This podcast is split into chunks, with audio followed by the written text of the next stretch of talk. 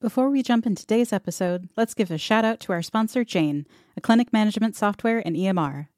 Whether you're just starting to do your research or you've been contemplating switching your software for a while now, the Jane team understands that the process can feel intimidating. That's why their goal is to provide you with all the onboarding resources you need to make the switch as soon as possible. Jane offers a personalized call to set up your account, a free data import, and a variety of online resources to get you up and running quickly. And if you ever need a helping hand along the way, You'll have access to unlimited phone, email, and chat support included in your Jane subscription. If you're interested in learning more, book a one-on-one demo at jane.app/switch. And if you decide to make the switch, don't forget to use the code HEAL1MO, that's HEAL1MO, at signup to receive a one-month grace period on your new Jane account.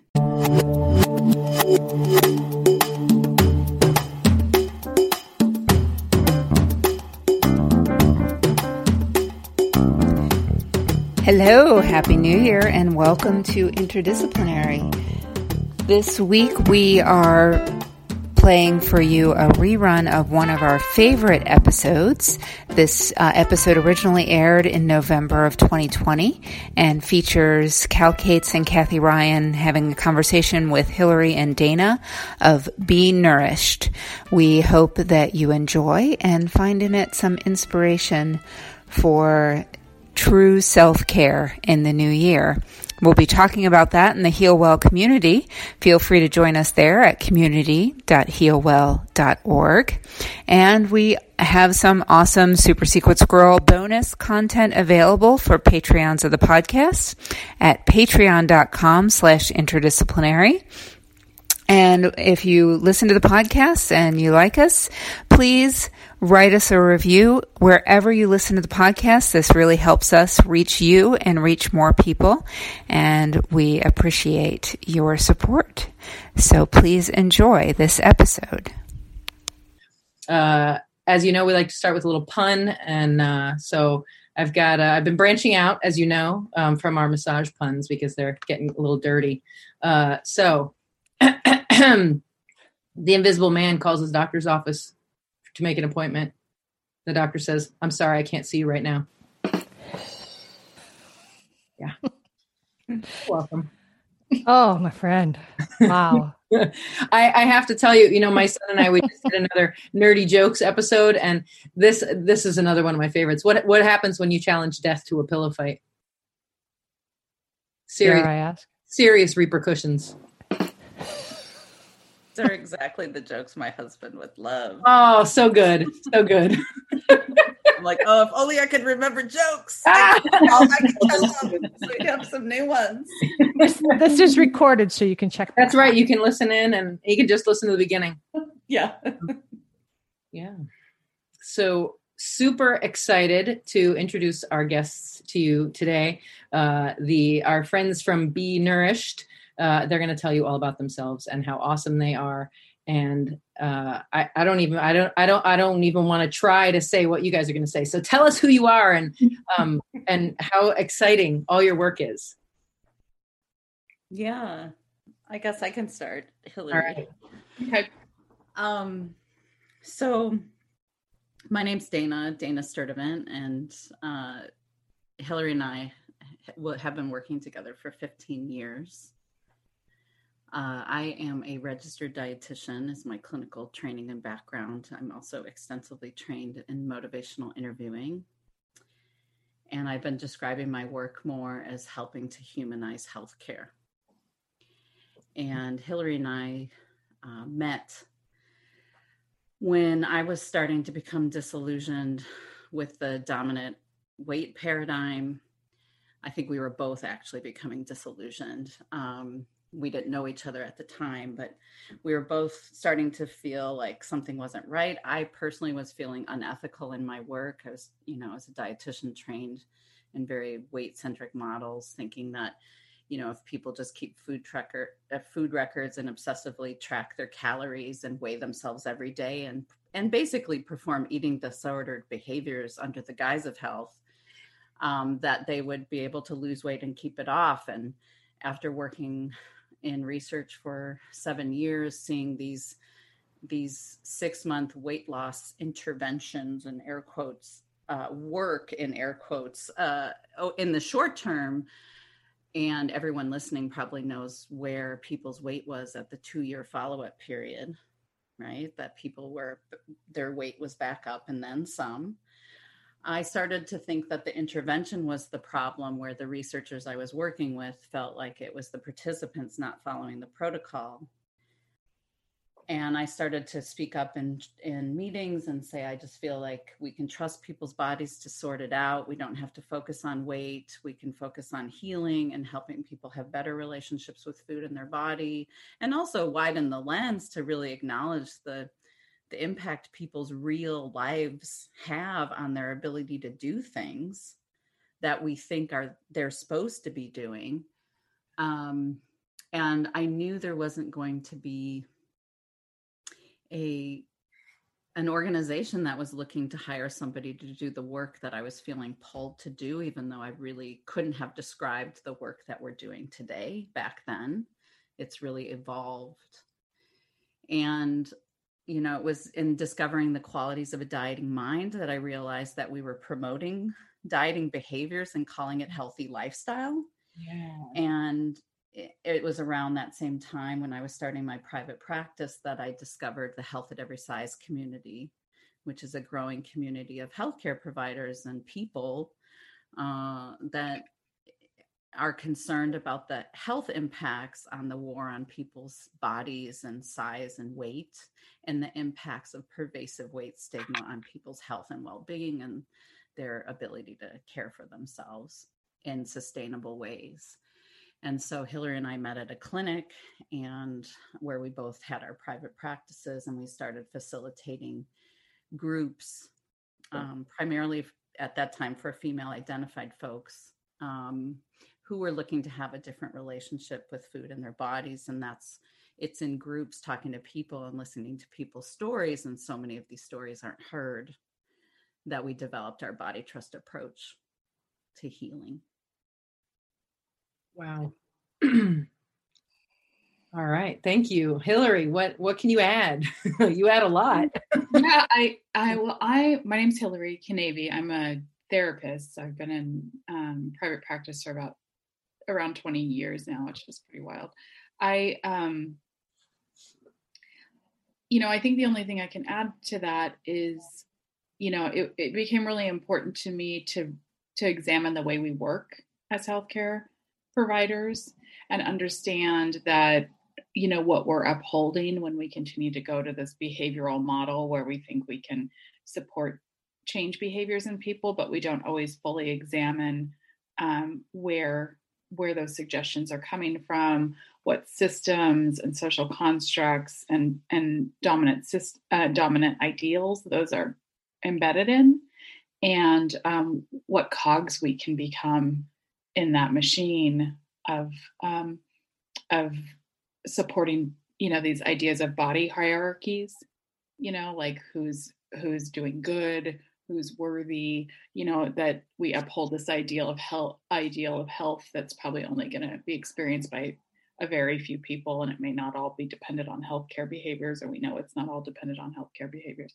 or um, self self-care behaviors. So um, so that's been become kind of a wing of our work too, as we do some training with healthcare professionals to help move away from a weight centric paradigm, but also really kind of allow us as healthcare professionals to come back to the values that probably brought us into this work in the first place that our training and other systems kind of get us distanced from.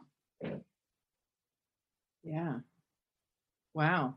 Well, I hope you're prepared to be on with us long enough for like three episodes because um we've got a lot we could talk about. Yeah. Yeah, definitely.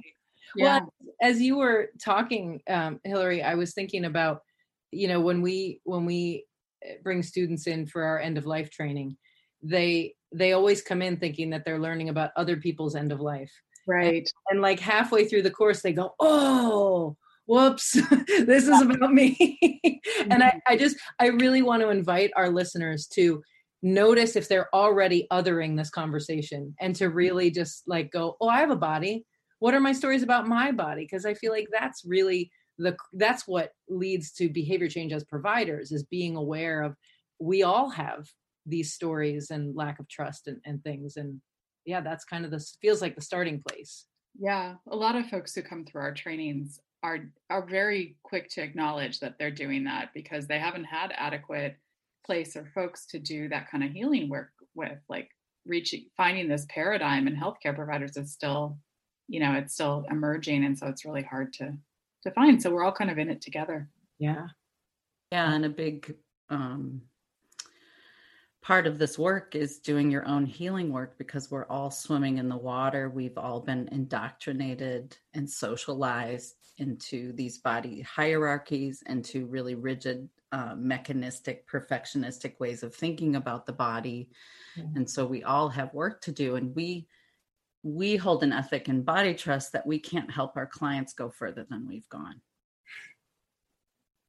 Like how do we help somebody heal their body shame if we're sitting in the room and last night we were dieting and and and and engaging in compensatory behaviors? Like our clients may only be able to get so far when we are ourselves are are struggling and it's really common in this work for people to want it for everybody else. Yeah that yeah. you get it and you get it and you get it but i have a different my body i my health like i have to lose weight i have to do these things. Yeah. But you can have it and you should do it because i think it's right for you but i need to do yeah. what i need to do. Right. Yeah.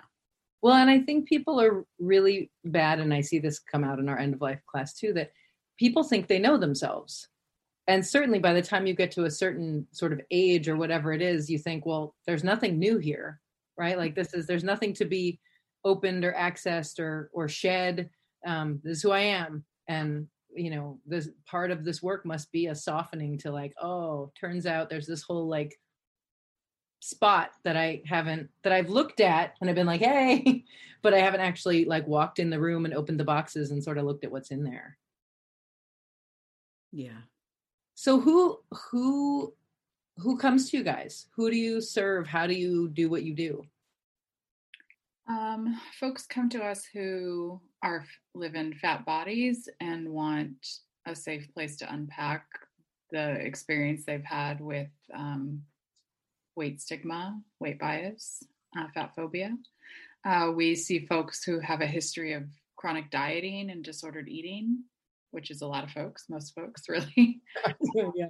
who really want to have you know a kind of deep unpacking of that um, we are really about moving the problem focus outside of the body of the people that we are working with so people come to us not i think they don't necessarily know but we aren't offering strategies um, you know we're offering kind of a healing process of yeah. moving into something that feels more liberatory yeah. um, more powerful more community oriented uh, more justice oriented. And so it's a much different path than what we're typically presented with, you know, when it comes to like eating concerns. I'm putting that in air quotes um, because we're talking about getting freer. Yeah. And so the people that come to see us are brave folks um, who want to really examine this. And then, even if their body has been a source of feeling um, like they they're outside of belonging because of the labels that have been attached to their bodies. They still choose a path that doesn't necessarily create more belonging, at least in a mainstream way. And yeah. and that's complex for sure. Yeah. I see so many parallels in terms of what I, you know, my work as a massage mm-hmm. therapist and the work that you're doing as well. Mm-hmm. You know, I, I too think it's incredibly it takes a cre- incredible amount of courage for a person to come to see me, especially mm-hmm. a new a new patient. Um, you're, you're essentially giving permission to a stranger uh, to be touching your body, working with your body, and and certainly over the course of my 30 year career, have worked with a number of people of various sizes mm-hmm. and and certainly some bring with them their their own issues around you know body sensitivity or um, you know sense of uh, relationship with their body mm-hmm. too so I, I do see those parallels in in the work that that we do for sure mm-hmm. and you know for me I, I know i shouldn't be shocked but i continue to be shocked when i have patients come to me um, and we're talking about what i might be able to do to to assist with whatever is going on for them.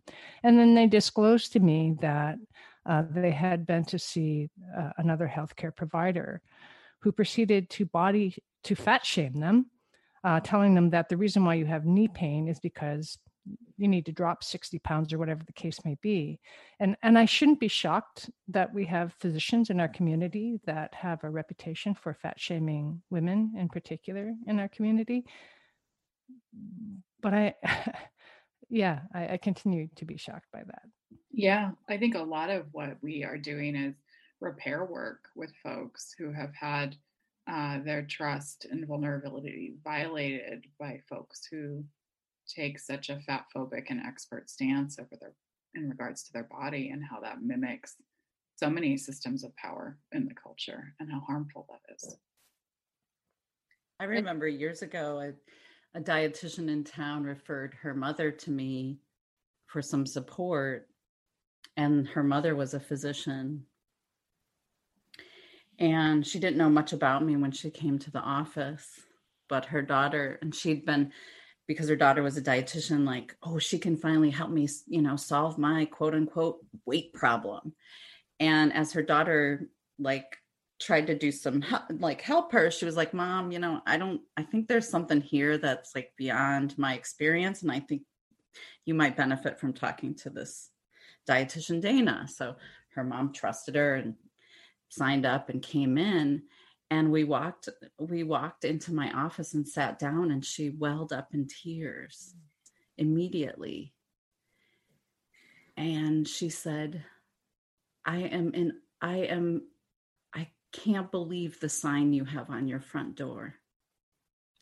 We have the sign that says you are entering a weight inclusive zone. You are free from weight stigma narrow beauty standards, racist beauty standards, health splaining, um, diet talk.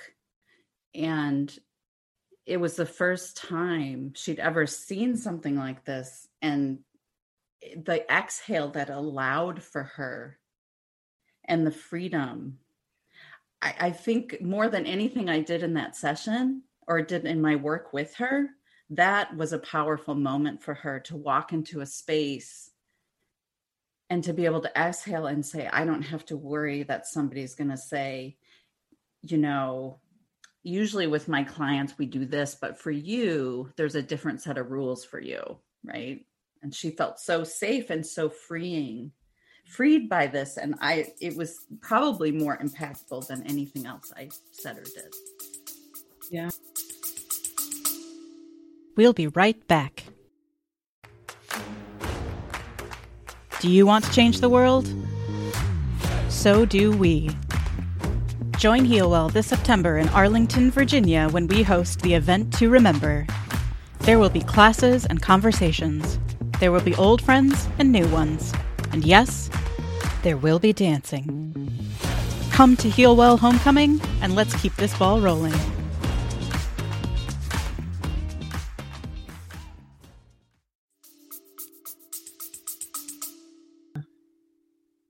In this session I just came from in this um, advanced illness transformation conference, they were uh, there were a couple of advocates talking exactly about this that it doesn't it, it's not good enough that in your heart this is your goal. You really have to advertise because when people who don't look the way you're supposed to look go for healthcare, regardless of what what the thing is that makes them not fit, they're holding their breath. And if you see signage, if you see forms that have the the lines like the questions are things that don't make you feel shame you go oh okay like i i can be vulnerable enough to share what needs to be shared for me to get good care and i don't have to wait for this i feel like this environment invites me to be myself and you can't get good care if you're not able to be yourself. That's right. And yeah. we as healthcare providers i wish there was a stronger ethic around making what we believe public yeah. whatever it is yeah. um, because it would improve care so much. Definitely. Yeah. I loved the and i think this is so important certainly as massage therapists that um, in your manifesto uh, that one of the items is you are not required to pursue health to be deemed worthy of love respect and belonging. And i I mean, I noticed in myself, oh, right. Like we're actively in our house right now, re reassessing our workout philosophy because we've both been kind of stupid worker outers.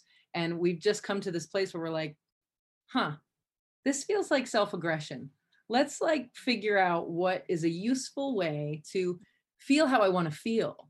And mm-hmm. that it's not so much about looking how I want to look and that kind of stuff. And so when I read that, I mean, I thought, gosh, yeah, that's really, and I think when people in, to use your phrase, and I want to ask about this, fat bodies come into our practices, I think we do kind of go, oh, well, I'm, I'm taking better care of you than you are you know and and there's that sense of like i think massage therapists really are sort of health conscious whatever kind of baggage loaded term that is.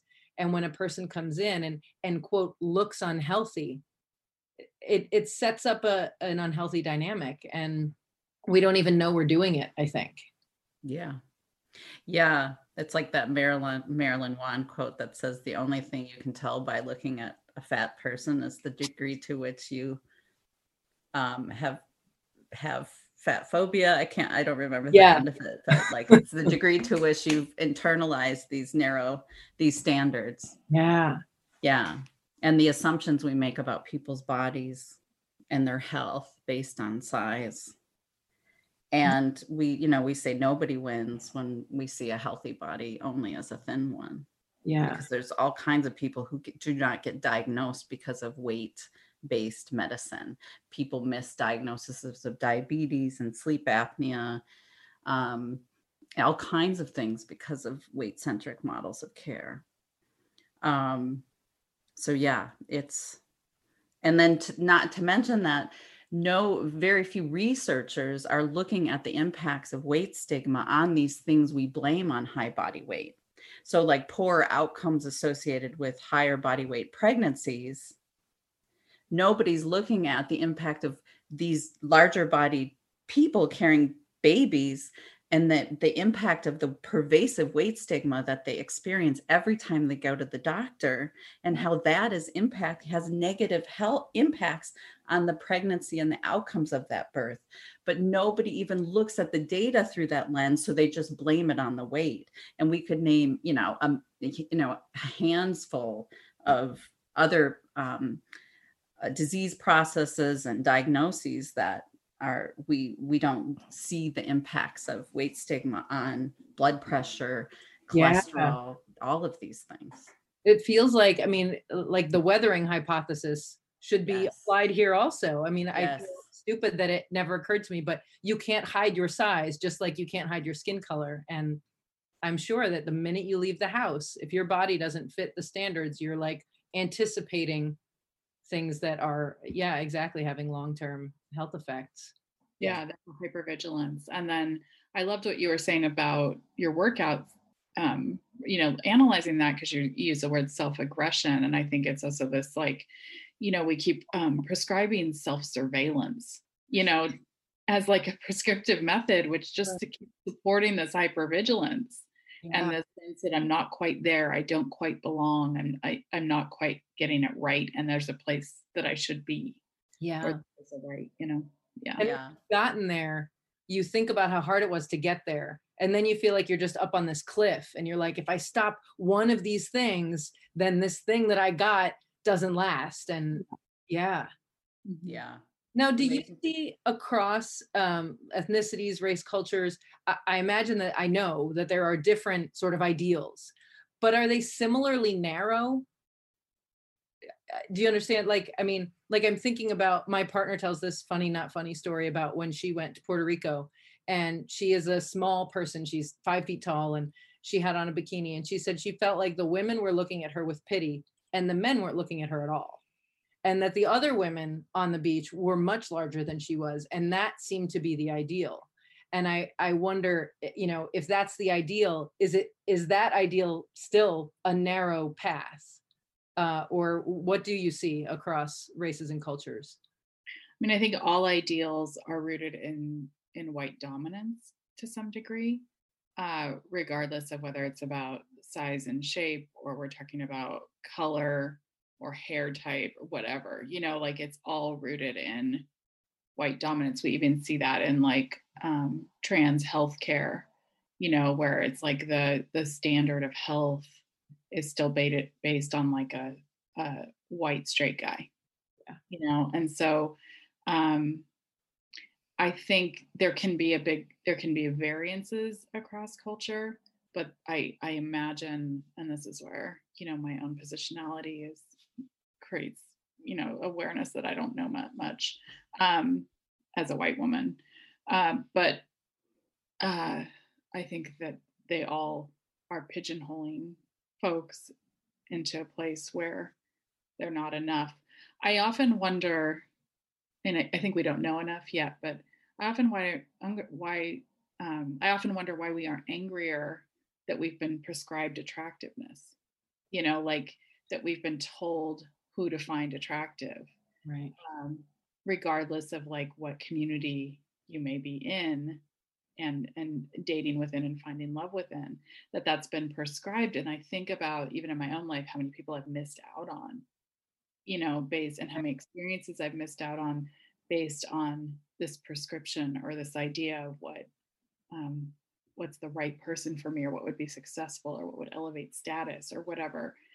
Um, and so i think about that you know in in relationship to your question a little bit too because we should be super pissed off about that. Yeah. Yeah definitely. We're too busy chasing it to be mad about it. Exactly. It's, a, it's a powerful sedative indeed well i was listening to a um sonya renee taylor did a, a podcast with uh, brene brown yes. and and it was really funny to watch Brene Brown like sort of get it real time. And mm-hmm. she said, "Well, so we have to stop climbing the ladder, right?" And and Sonya Renee Taylor said, "No, that is the ladder. Like there, if we stop believing in it, the ladder goes away. Yes. But how do we stop believing in it? Because it is so baked in, and mm-hmm. I mean, you will." You will you'll deny it because you really think it's untrue mm-hmm. and you know peeling away the layers of like oh yeah, turns out I don't like my body, whatever it looks like. And that, right. you know, none of us will ever sort of meet that Mm-mm. place. No. Yeah, there's a lot that we reckon with in doing this work. I bet. Um, the more we do this work, we've settled on kind of this narrative arc of our work, which is like understanding how um, this gets disrupted right? How there's a rupture that happens. We don't we're not born into this world feeling these ways about our bodies. It's because we're socialized into these hierarchical structures and a culture of dominance.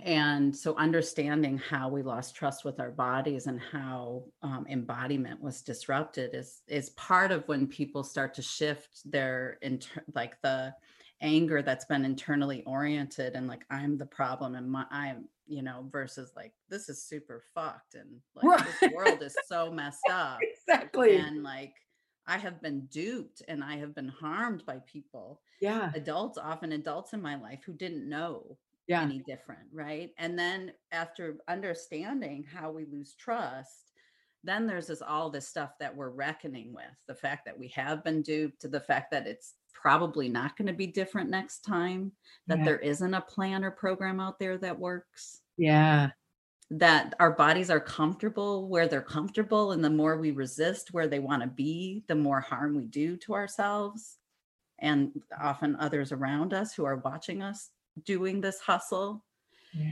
and you know i think when people first are exposed to this work they hear truth and it resonates deeply and and like i, I what you said before like i was you said cal like i was on your website and i just didn't want to leave and this is what we hear like people like they're drawn to it they hear truth there's something that deeply resonates and they're terrified yeah and they're not ready Right. And it's like, so I'll bookmark you and I'm going to come back and I'm going to sign right. up for your newsletter. And then I'm going to wait two years and I'm going to try to diet. I'm going to fill my freezer with Jenny Craig food and try it one more time. And then eventually people are like, I can't do this anymore. I just, it doesn't work for me. Yeah. And it doesn't work for you because it doesn't work. That's not your fault. There's right. nothing wrong with you. It's actually a sign of health. Right. it doesn't work for you. yeah that you can't tolerate food restriction, that you can't tolerate dietary restraint. That is a sign of health. That is your body saying, I want to live. Yes. But you can't restrict and restrain your food. In the ways the culture has told you are the right way well, and I feel like this, there was something, there's so many things about your website that are so great. Um, but one of the things I really loved was the um, making the invisible visible and making your pain public.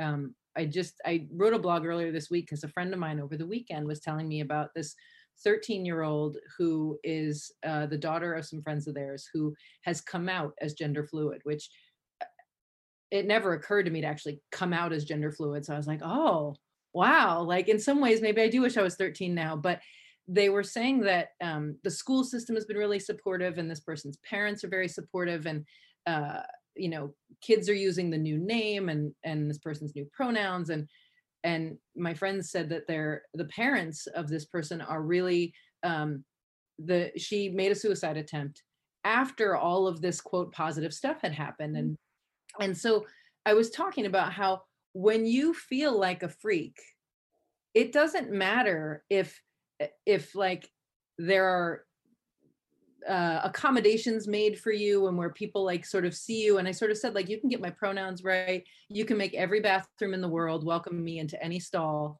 But if you keep hiding other people i'm still going to feel kind of alone.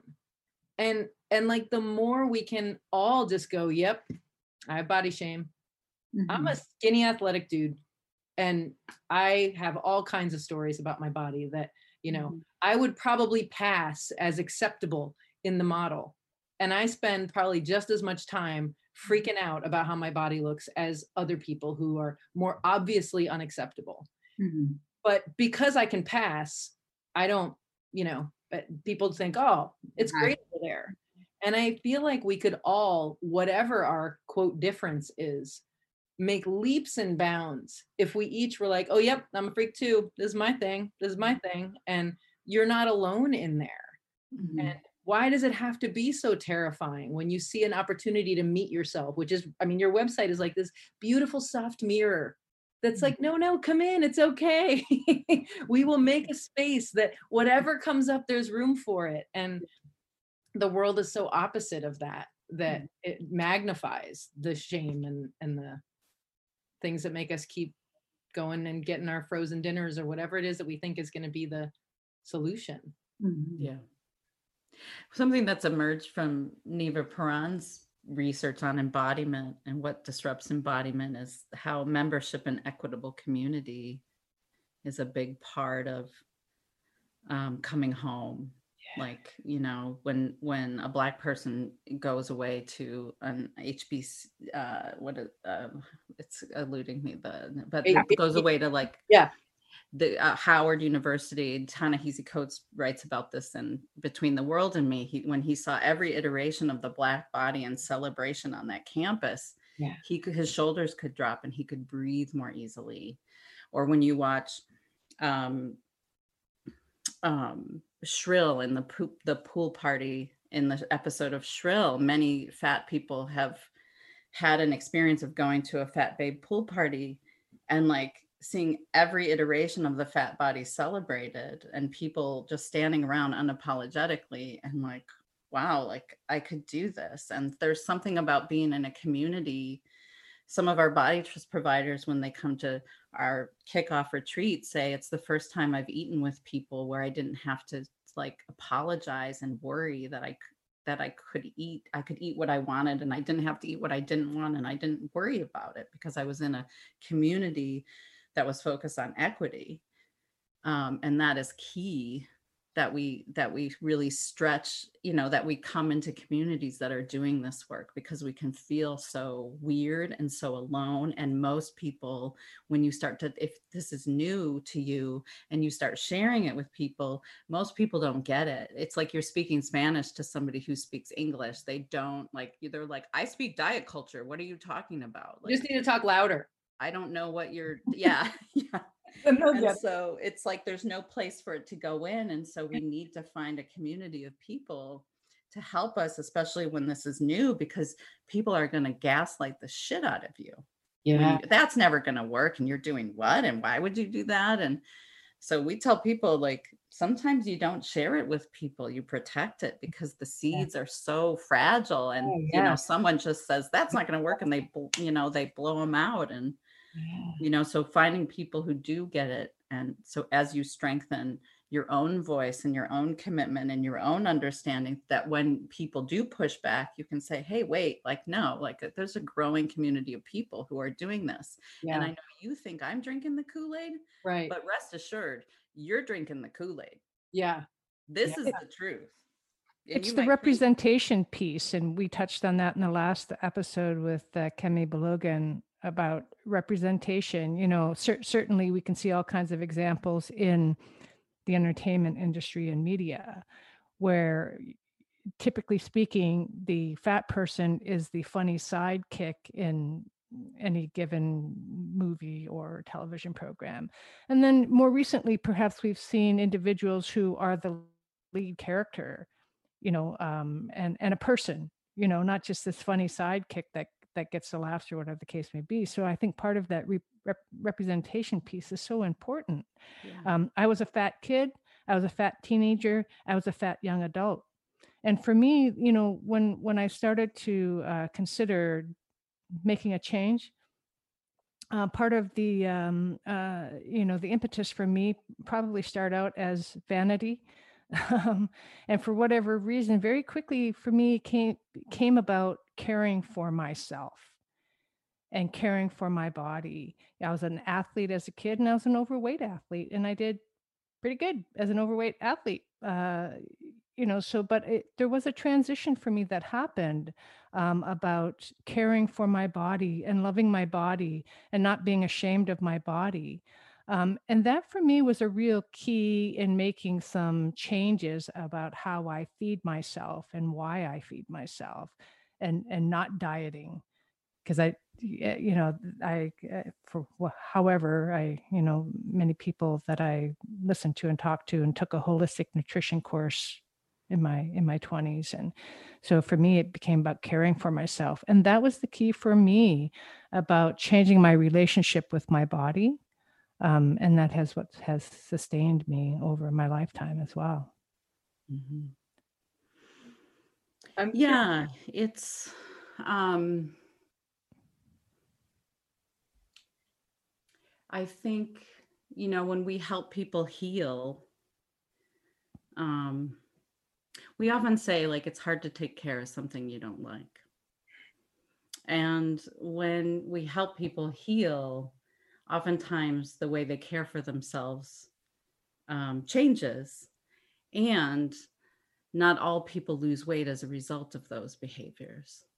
That that that a fat body uh, somebody in a fat body may be taking maybe eating the same way you're eating maybe exercising the same way you're eating and they're still going to be in a fat body.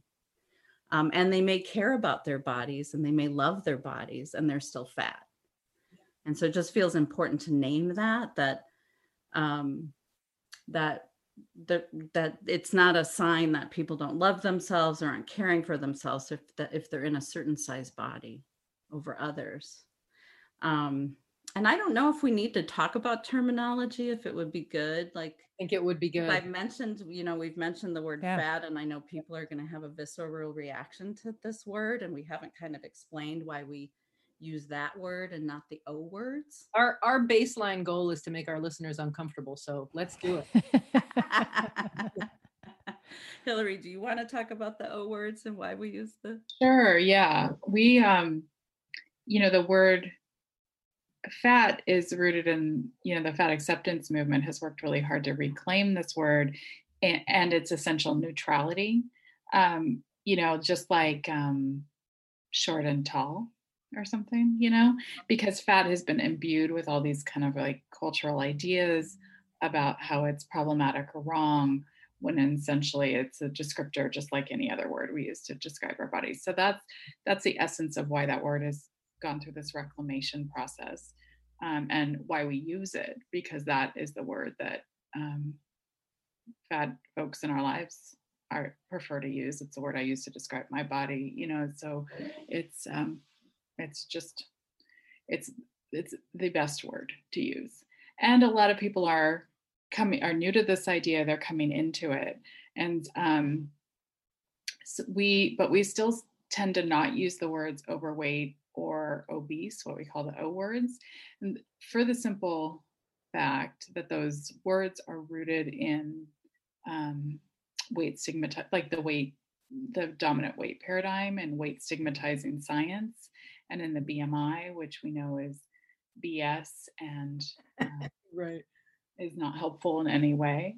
And so those that's where those words come from. So we tend not to use them at all um, particularly with overweight we're saying like over what weight you know like what weight is the right weight right? Um, sometimes when folks are kind of on the path to reclaiming fat they'll use words like or if they're not sure that the clientele they're working with is open to hearing the word fat uh, we might use people on on the higher end of the weight spectrum, on the lower end of the weight spectrum, you know, in terms of a bell curve. Uh, we might say people in larger bodies, people in smaller bodies, that kind of stuff. But it's still kind of inaccurate because it's like larger than what, smaller than what, you know, but it's kind of the best we have yeah. as, a, as a stepping stone on the way. So that's why we use the language we're using, which is very different than what is um, typically heard or used in the world. Well, it leads me to one of the one of the questions I wanted to ask you because you talk on your website about the unlearning process, which we talk about in our uh, mm-hmm. oncology massage and, and end of life classes all the time. Like you're you're not going to learn anything new. You're going to unlearn stuff that has been unhelpful to you. And yeah. when I think about when people I love call themselves fat, it's not a it's not neutral.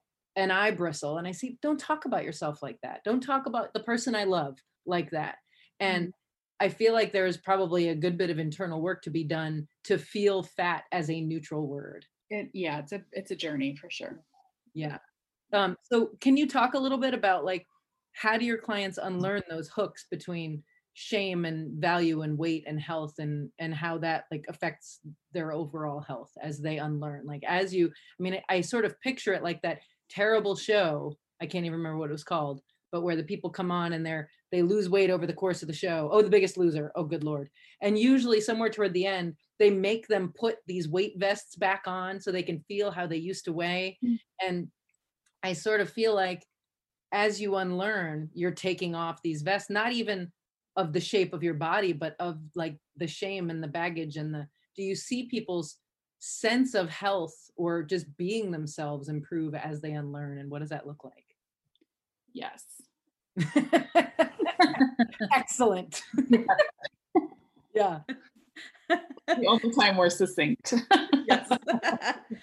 um, I, I I find myself thinking about this this person that was in one of our groups that was a 70 she was in her 70s and she was a 50 year weight watcher uh, she'd gone to weight watchers for 50 years and and had the experience of what most people in Weight Watchers experience, which is when I'm doing Weight Watchers, my weight goes down, and when I'm not going, I'm, my weight goes back up, and that's that's because that's how Weight Watchers works. That's a, you know they depend on you when it doesn't work, blaming yourself, so you come back for more, um, even though there's no long term data to support their their plan. So this this person ends up in our group, and she's getting ready to go to the, her first doctor um, appointment. And the group like prepares her to like push back against being weighed. You don't you know our most popular blog on our website is you have the right to refuse to be weighed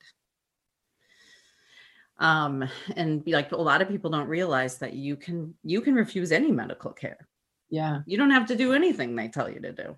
Right. Honestly like it's it's your body and part of this work is body sovereignty. Um but this so we we had letters she had articles she was all ready to share and she goes in and she refuses to be weighed and the ma is like okay and so she goes into the room and she's waiting for a doctor and she's like oh the doctor's probably going to be mad at me and the doctor opens the door and says hey how you doing your blood pressure is down 20 points what are you doing and she said well i stopped dieting and they were like, oh, like we'll keep doing that. Like Okay, don't diet, you know? Wait, so Like, joy there then is what's happening? like there was so much stress and pressure from Weight Watchers that this her her blood pressure dropped when she wasn't hyper vigilant, when she wasn't Yeah. stewing in shame and guilt and self blame and obsessively weighing and monitoring. Ugh. Um, and there is a real weight that is lifted. It's if there's a freedom that comes, like people do feel lighter. I think when they explore this, um, just you know, regardless of body changes, there's something that is lifted from us when we realize um, that we've been duped. That this that that it's not our fault. Like it's not like the things we say. It's not your fault, and you're not broken. Are the two things we repeat and repeat and repeat to people. I don't know what Hilary has to add to that. I was just thinking, you know, we we have worked to define kind of the phases of how people heal um, in body trust or using body trust.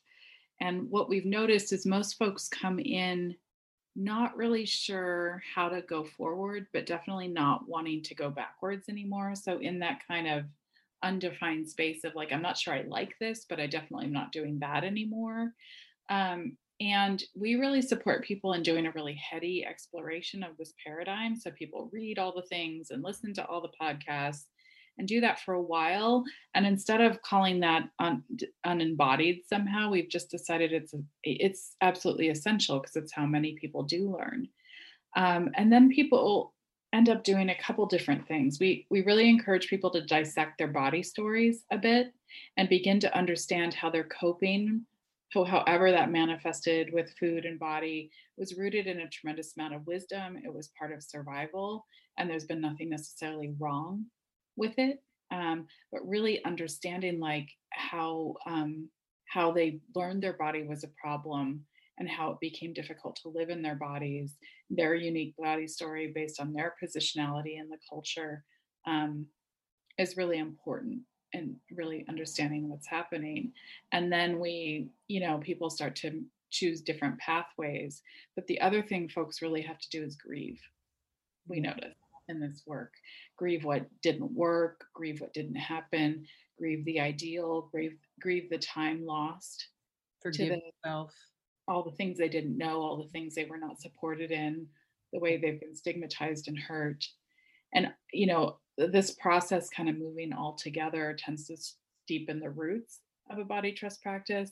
They tend to find ways to tell their stories and move towards equitable community after they've had some time to really work these ideas um, and that's that's what the process kind of looks like.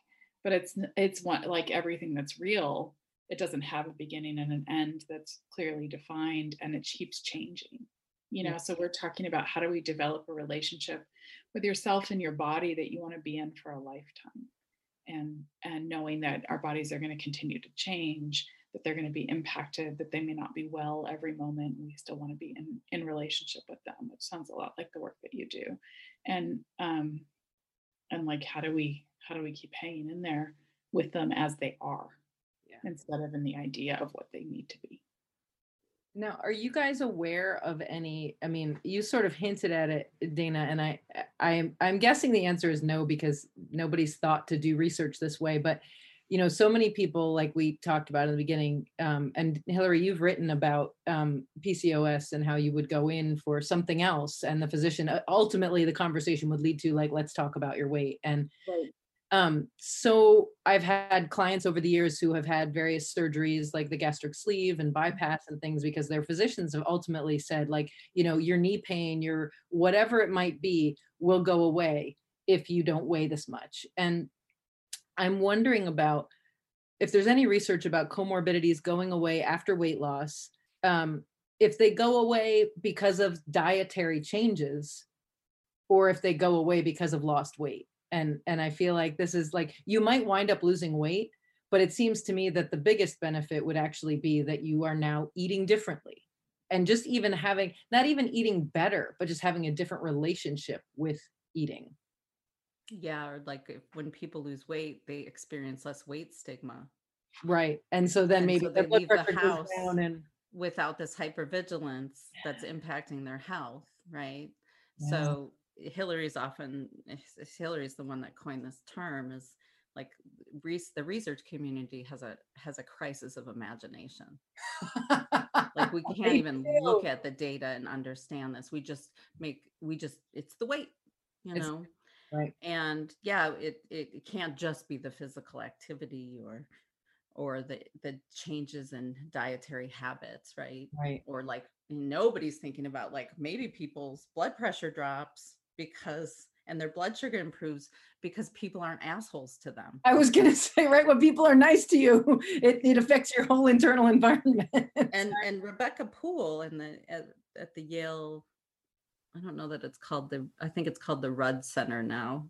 Yeah. Um, you know, she she has investigated um, weight stigma uh, and has found that when you control for the different variables, it, it appears that it's the impact of weight stigma that is causing the high blood pressure, the mm. high blood sugars.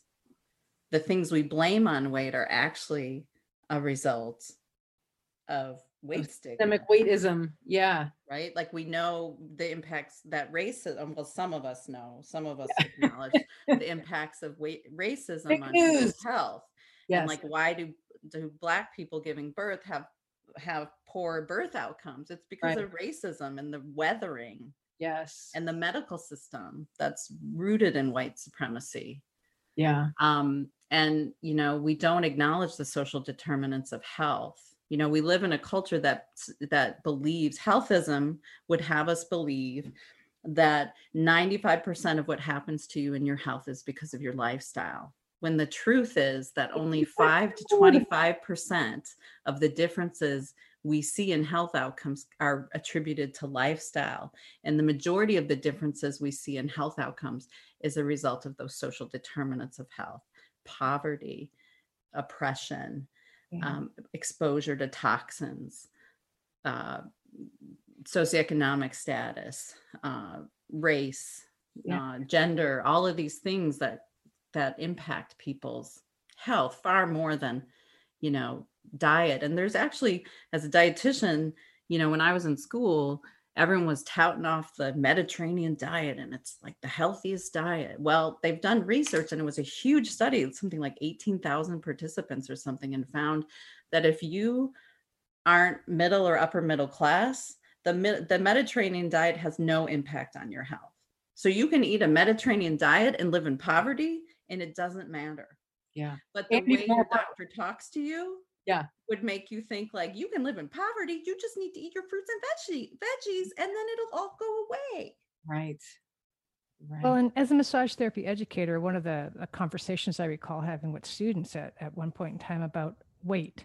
If if weight alone is the determinant, why aren't these conversations happening with big, bulky, muscular mm-hmm. athletes?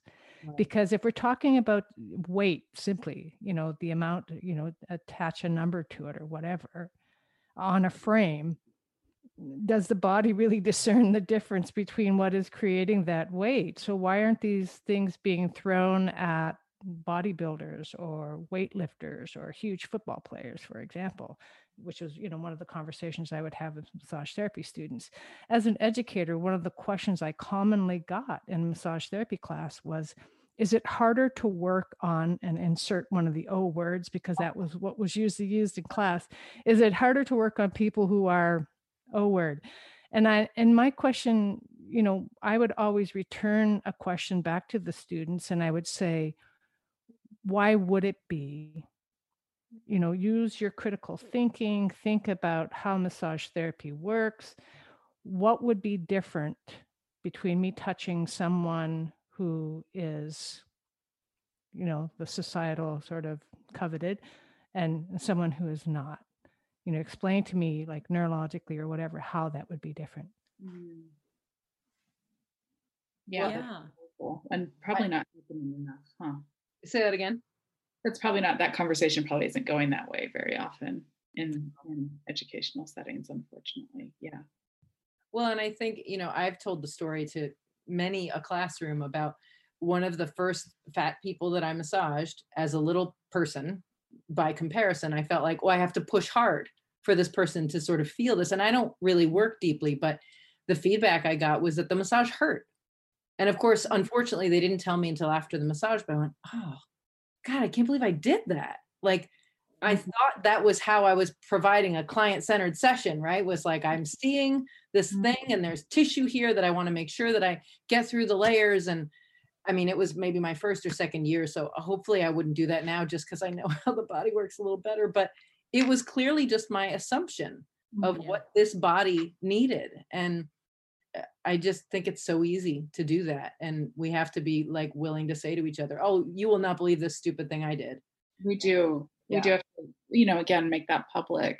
Yeah. And also we have to source stories. Yeah. We don't get to hear um, fat folks talk about their experience with massage therapy and what they like. You know what I mean? Like there's just not a place where we normalize their experience or source their wisdom. And so it is this guesswork like, this is what I know about, this is what I've been taught about your body. So this is what I'm offering you. yeah. Yeah. and so much medical training lacks experiences with uh, fat bodies like you they fat people can't donate their bodies to science so they can't be cadavers um people don't learn how to do surgeries on fat bodies. They don't learn you know but oh but they can cut you open. They can do a surgery if it's weight loss surgery. It's a safe surgery if it's weight loss surgery but knee surgery you have to lose lose all this weight. But we oh. can cut you open and it's safe Yeah. if you agree to bypass surgery but otherwise surgeries are really unhealthy for you. And so so much of it is because people don't get the adequate training yeah. to to know how to do these. If if if if if in massage labs fat bodies were part of the training Yeah. like and people came in and you just worked on bodies of all sizes Yeah. but because of stigma those those people pro- likely won't show up they're less likely to show up for massage yeah. like then we don't have this these experiences but but like we know that foot these these football players that that are getting knee replacement surgeries and hip replacement surgeries but then my client here in portland can't get one but Yeah. the football player can And they're not being told to drop 30 pounds of muscle mass before they come in for their knee No. replacement.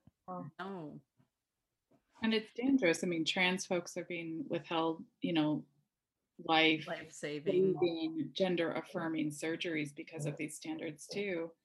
Um, and we are, you know, this is unethical care. This is unethical practice. my heart's pounding i'm like I know. I know. I'm a little warmer. I'm a little warmer. Yeah. I, I do have well, a not to not to i just have to say one more thing like please. encouraging someone to suppress their weight and and and not give their body what they need prior to surgery makes them malnourished Yeah. and increases the likelihood of a poor outcome due to malnutrition because of the weight loss that is being upheld by the physician and the surgeon And, there is additional data- stress Yeah. yes before and there's surgery. data to show this like there's yeah. if we look for the data and we become critical viewers of the data the data is there Yeah. yeah Have you guys worked with people who have had gastric bypass or gastric sleeves and sort of like then they come to you and they're like, oh, okay, here I am. I've tried everything. I mean, really everything. Um, I don't know what my question is. I guess I'm curious about how or if that changes the process or if it's, I mean, sort of in this journey, it's like another type of Weight Watchers and you just sort of, I mean, it's, yeah. Yeah, I think the skills that we work on, you know, the self, the the trauma work, the you know the um, I, the identity work, the reclamation work, the healing work is is the same.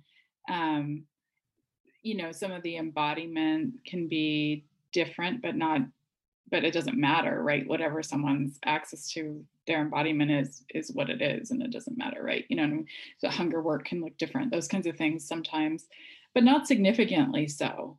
Um, I think, you know, we're sitting with it's the the grief work can be also big. It, it is for everyone around like, you know, I've done all of this in the name of this thing, and I've been walked into it by so many people I was supposed to be able to trust, and um, they put my thinness above everything else uh, and and valued it more highly than anything else to walk me down this path.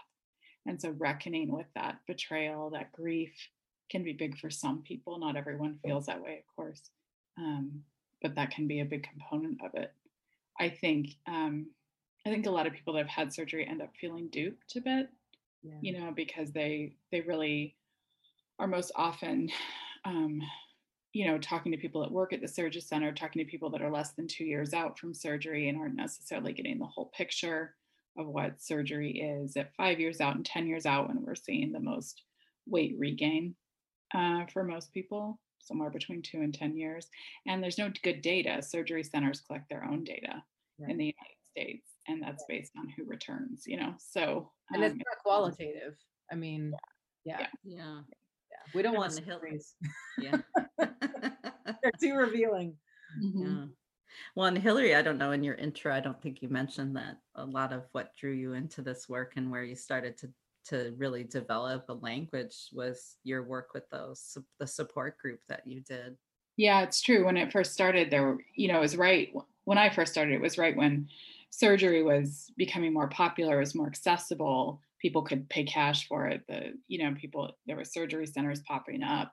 And it was just at a time when i started to announce my practice and somehow we got i got connected and the the people there were dying for process group because process was a group at the surgery centers was like what pro, you know what protein powder are you using? or whatever.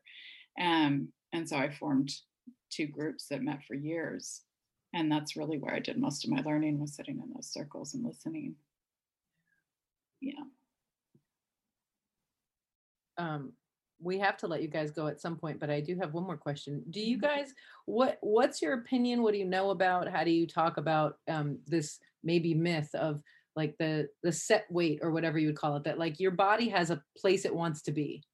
And for most of us that's not the part that's not the the place that's in catalogs.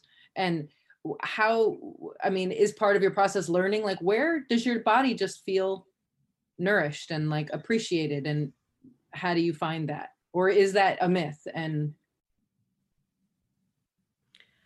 i think there's a great there's a great YouTube video called Poodle Science that you can watch a little bit if you wanted to link it in the show notes. Awesome. Um,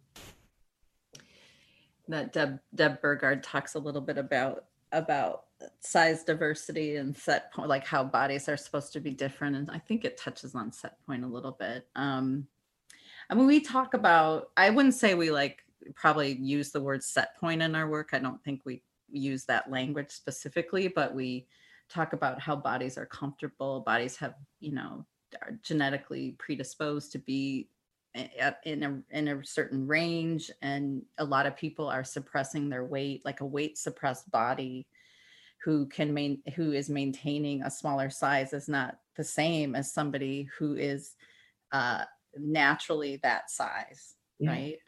And the more people try to sup- suppress their weight below what it wants to be the more likely we are to rebound and and that set point range will shift and change over time. So what it was when people started dieting is different than where where their body's going to be after 20 years of weight cycling and dieting. Um, and bodies tend to settle over time. It's not usually in the first uh, it's definitely not in the first few months, and it's it might take a year or more for people's bodies to figure out where they want to be. And it's often concern about weight and what's and and the changes that are happening in weight in this healing process that can derail people. Um, and so we're um, we know weight is going to come up in this culture. You you know we tell the minute you turn off this podcast, you're going to turn the radio on and hear some you know crappy message. Or god forbid on your website there's those ads that just happen to oh, sneak right. in or you know like they just sneak in these places but um, you will get reinforcement for things that are um, for for not doing this. And so um oh no i lost my train of thought. Um but that uh you know as as we work towards consi- i like to say like the body likes consistency and predictability and and if you if you stick with it and work through these phases that hilary described your body will figure out where it's comfortable. And bodies aren't meant to be static you know? Yeah. that's something we don't talk about enough in our culture is that bodies change.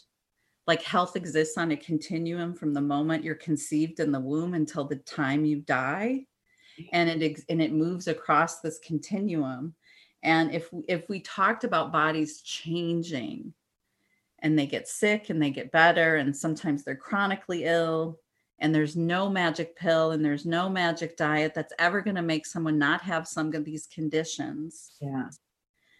Um like i think if we talked about the reality of living in these bodies and here we are in covid where people are so worried about co- the covid i'm like your biggest accomplishment in covid is not getting through without gaining weight Yeah.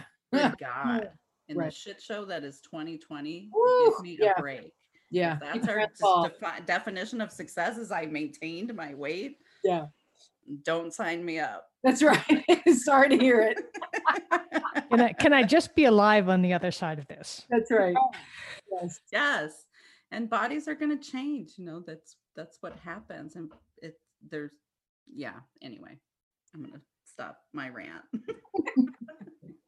I'm I There's am so menopausal much and I resemble that remark. a lot of brain thing that needs to happen, I think. Yeah. Um, Cathy, any uh any questions you've been dying to ask? No, you know, I, I I think those really important points for all of us to really consider um, have been have been touched on. I think there's always more to learn, and you know, I am definitely a believer that um, as long as I'm alive, I'm changing and learning, um, and I'll make mistakes and learn from those. And yeah, yeah we're constantly evolving and I hope. and changing Yeah. I hope Totally. because not not evolving is kind of means the the other for me. yeah Exactly. Yeah. Well, and I I really want to encourage all of our listeners. I feel like one of the most important takeaways is is do this work yourself. You know, as some of it at least bring some awareness to the truth that you have stories about your body. And Mm. you know, if you think you're there, that's maybe that should be a, a red flag, perhaps. Um, and I love on your website how you say like this is really important work, and we acknowledge that we are not the teachers for everybody Right. But- you know people there are people out there who can support your real exploration and um, whether it's these two lovely humans that have spent some time with us today or someone else um, this is actually what will make you the caregiver you want to be and and and make space in your life for the kind of life that you want to have so um, Yeah. you know bring it to your clients but you got to bring it to yourself first i feel like Always. Yes. what else what else should we make sure that our listeners take away you guys any other pearls Mm, I mean, I think I, Dana said it. I think if this has been a struggle for you, we want you to know that it's not your fault, that the system's designed it this way. This is it was supposed to play out in your body and um and it was supposed to be hard. Um and we just want you to know that there's other communities and other options if if this hamster wheel is feeling less than inspiring or or limiting to your fullest expression of yourself. Um and we always you know it, you might be left feeling a lot of conflicting feelings after listening to us talk about this and we just invite you to go forward with a lot of curiosity and kindness knowing that this is a radically different paradigm and um, it takes a while to kind of come home to it for a lot of folks Yes. of anything else i'm like trying to think of what else i might want to say but Yeah. Well, I hope some people will find their way to you all and and get to work with you more directly because it's really just so important to, you know, it, gosh, what will the world look like when we all actually can just be ourselves and love that and gosh, yeah, we'll have to we'll have to figure out something else to do with all the time we're spending right now. right yeah. Yeah i mean we do this work for um future generations. uh, Definitely. so they don't suffer so there's a generation of kids that don't get indoctrinated by the time they're 10 Yeah. you know to to really preserve this in in a generation of people uh, going forward and it's often the birth of a child that makes people go oh crap Yeah. Here comes my lineage. Yeah. Don't look at this. My grandma and my, you know, like it's so. Yeah. Yes. So if you've been curious and your interest has been piqued, stay curious, stay open, and just know we know it's an it's it's a lot to take in if this is the first time, and um, that to just continue to investigate. Awesome. Yeah. Thank you guys so much for being with us. We appreciate it. Yes, Thanks. thank you very much. We really appreciate having lovely people come on this podcast that help us in our process of thinking about and challenging assumptions. Thanks so much for having us. It's been a real pleasure to know you. All right. Thank you for listening to this rerun episode of Interdisciplinary. We will be back with you next week with brand new episodes and some occasional interesting guests and lots of interesting people and conversations. We look forward to having you join us there. Uh, we would love to hear your ideas, your thoughts, your questions, your opinions. You can email us at podcast at healwell.org. Please leave us a review wherever you listen to podcasts. It really helps us out, keeps interdisciplinary going for you and check out our Patreon for some super secret squirrel bonus content at patreon.com slash interdisciplinary.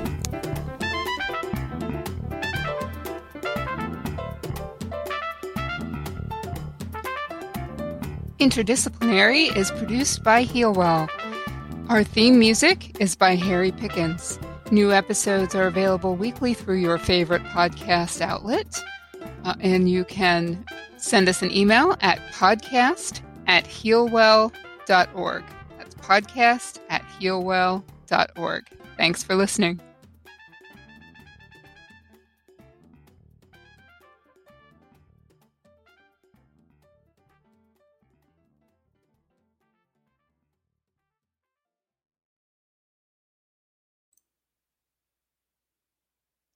If you enjoy interdisciplinary, you should check out Healwell's new show, The Rub, a podcast about massage therapy. You can click the link in the show notes or find The Rub wherever you listen to podcasts. See you there.